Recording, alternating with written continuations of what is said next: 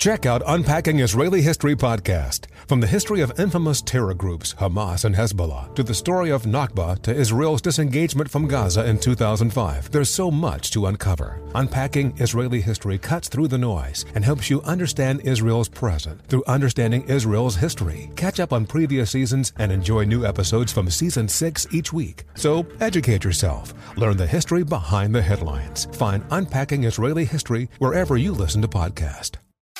Zigazoo has made me zigzag. What I mean by that is, I swore I would never let my kids on social media, but now I'm setting them loose on Zigazoo. Zigazoo is a space for kids to post videos they've created and to share them with other kids just like them. Videos that are moderated by actual people. And since there are no comments or messaging, you don't have to worry about social trolling. Zigazoo, the world's largest social network for kids. Download the Zigazoo app today. Welcome to 500 Greatest Songs, a podcast based on Rolling Stone's hugely popular, influential, and sometimes controversial list. I'm Brittany Spanos. And I'm Rob Sheffield. We're here to shed light on the greatest songs ever made and discover what makes them so great. From classics like Fleetwood Mac's Dreams to the Ronettes' Be My Baby, and modern day classics like The Killer's Mr. Brightside. Listen to Rolling Stone's 500 Greatest Songs on the iHeartRadio app, Apple Podcasts, or wherever you get your podcasts. Had enough of those supplements that leave you feeling nothing? Cymbiotika is your solution to great tasting, all natural supplements that actually work. Crafted with premium plant based ingredients, their products have no seed oils, fillers, or toxins. Try them out and actually feel the difference today. Visit Cymbiotika.com and use code IHEART for 15% off plus free shipping on your subscription order. Again, that's 15% off plus free shipping on your subscription order. Go to Cymbiotika.com. C Y M B I O. T-I-K-A.com. Hey everyone, technically you're getting two days in history today because we're running two episodes from the History Vault. You'll also hear two hosts, me and Tracy V. Wilson. Hope you enjoy.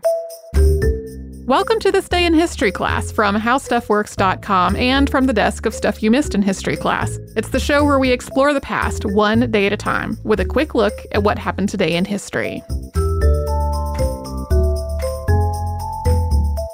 And welcome to the podcast. I'm Tracy V. Wilson and it's September 30th. The Boeing 747 debuted on this day in 1968, and it was huge. At the time, it was the world's largest jet. It was so big that Boeing had to build a new factory in Everett, Washington, just to be able to build the thing.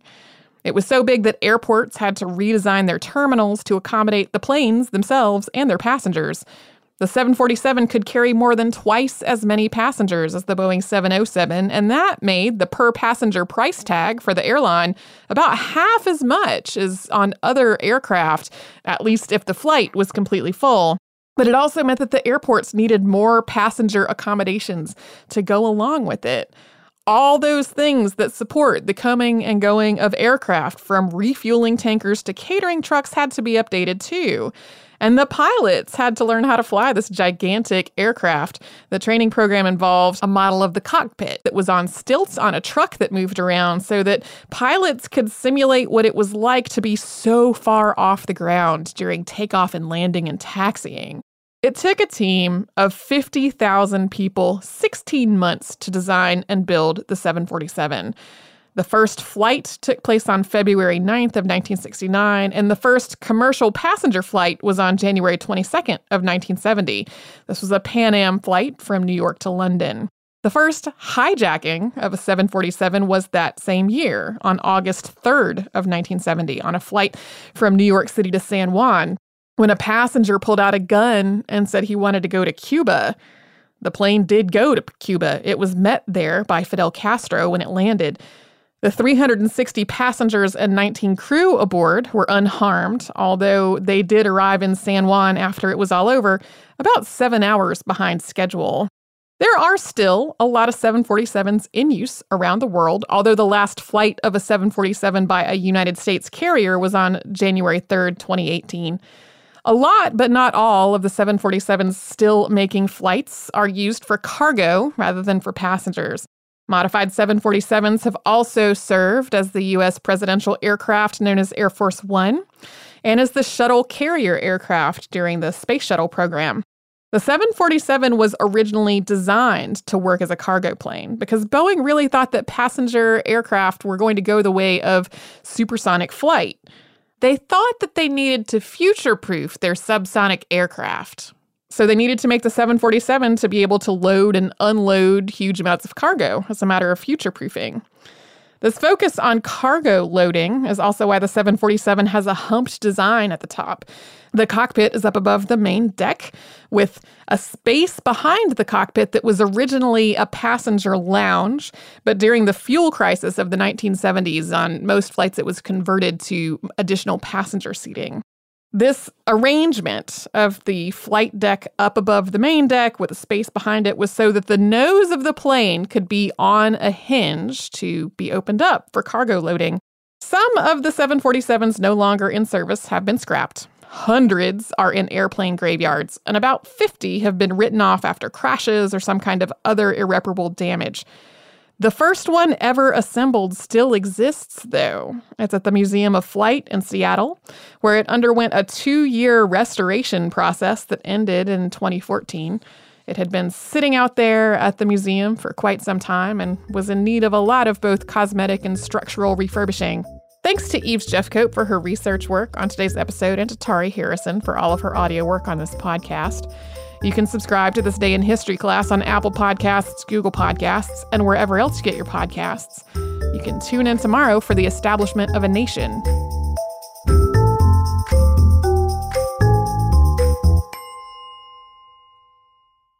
There are some stories in Jewish history that are so bizarre, so fascinating, so completely wild that they feel like they're straight out of a movie, but they're all true stories. Join host Yael Steiner and Jonathan Schwab on Jewish History Nerds for a new season of intrigue, mystic realms, and bloody battles. In season three of these podcasts, you'll meet an ancient Arabian king who converted to Judaism in a struggle for power, a mysterious author who created amulets and performed Kabbalistic exorcisms, and a can't miss story of a female Hasidic Rebbe whose story unfolds like a real life Yentl to challenge societal norms. Jewish history nerds will keep you on the edge of your seat as you learn all about some of the craziest and most amazing, yet largely unknown stories that fill Jewish history books. Find out what happened, how it happened, and why each story still matters today. Don't miss Jewish History Nerds Season 3, hosted by Yael Steiner and Jonathan Schwab. Find Jewish History Nerds wherever you listen to podcasts. Welcome to 500 Greatest Songs, a podcast based on Rolling Stone's hugely popular, influential, and sometimes controversial list. I'm Brittany Spanos. And I'm Rob Sheffield. We're here to shed light on the greatest songs ever made and discover what makes them so great. From classics like Fleetwood Mac's Dreams to the Ronettes' Be My Baby, and modern day classics like The Killer's Mr. Brightside. Listen to Rolling Stone's 500 Greatest Songs on the iHeartRadio app, Apple Podcasts, or wherever you get your podcasts. Hey Sarah, I love that spring break vlog you posted on Zigazoo. OMG, you watched it? Yeah, it was edited so well. I think you're so talented. Social media interactions are only positive when you use Zigazoo. Zigazoo is the world's largest and safest social media network for kids. Your kids can upload their content and see what their friends are up to. With Zigazoo, they can create videos, enter to win prizes, and try out the latest dances and trends. There's no commenting, no text messaging, and everything is 100% human moderated. Plus, all community members are real, verified kids just like yours. There are no bots, trolls, or AI. Because Zigazoo is about one thing and one thing only, and that is fun. Try out Zigazoo this spring break and let your kids share your vacation vlogs and best edits with their friends safely. Download the Zigazoo app today. That's Z I G A Z O O.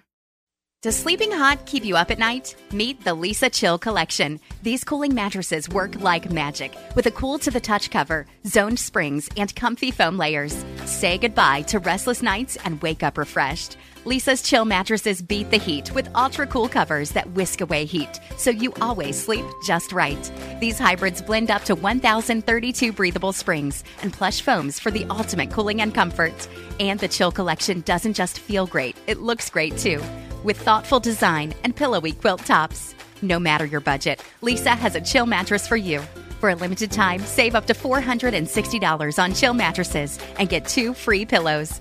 iHeart listeners can save an extra $50 off by visiting leesa.com forward slash iHeart. That's L E E S A dot com forward slash iHeart. With Leesa, your purchase has purpose. Every year, Leesa donates thousands of mattresses to those in need. Exclusions apply. See leesa.com for more details. Welcome to This Day in History class, where we bring you a new tidbit from history every day.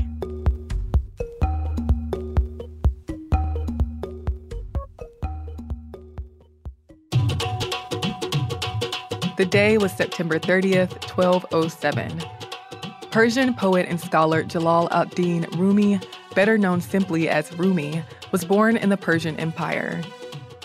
Some sources say his birthplace was Balkh in present day Afghanistan, and others say it was a small town in modern day Tajikistan.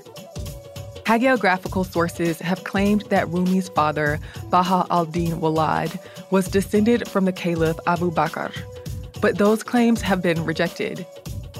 Rumi's father was a religious scholar, itinerant preacher, and Sufi teacher.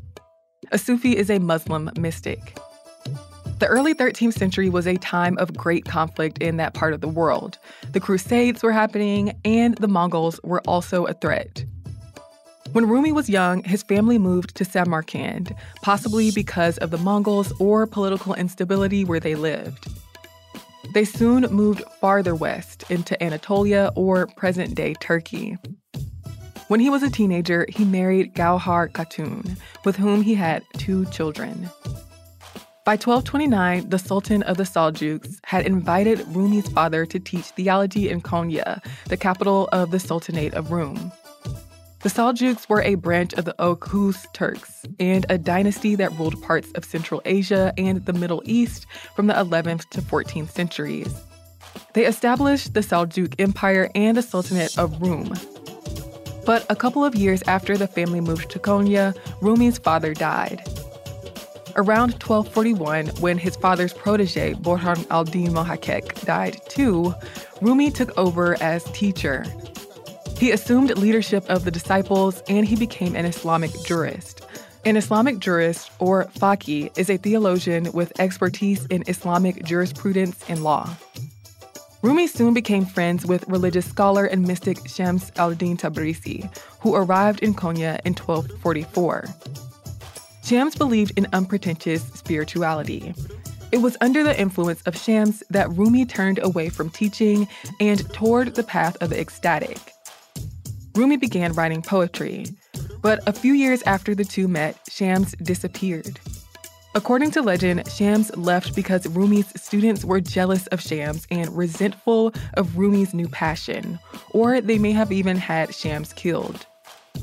Whatever the reason for Shams's disappearance, Rumi expressed his feelings of loss and despair in his poetry and dance. Rumi transformed into someone devoted to mystical writing and worship.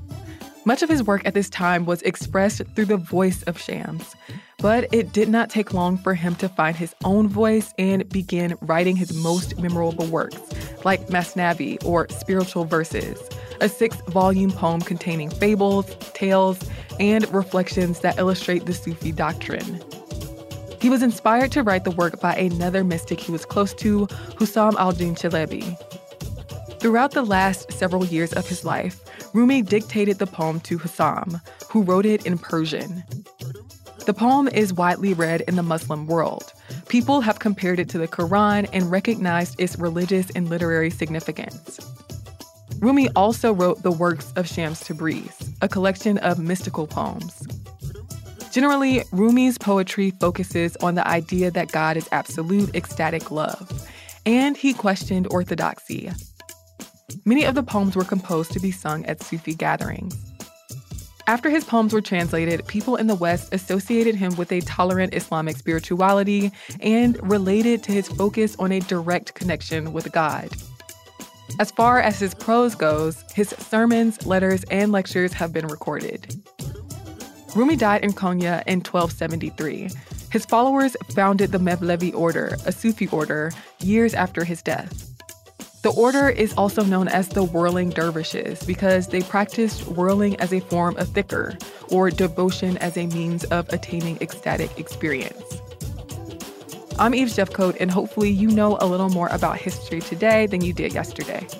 If you feel like correcting my pronunciation or my accent on anything that I've said in the show, feel free to leave a very kind comment on Twitter, Instagram, or Facebook at TDIHC Podcast. We'll see you tomorrow.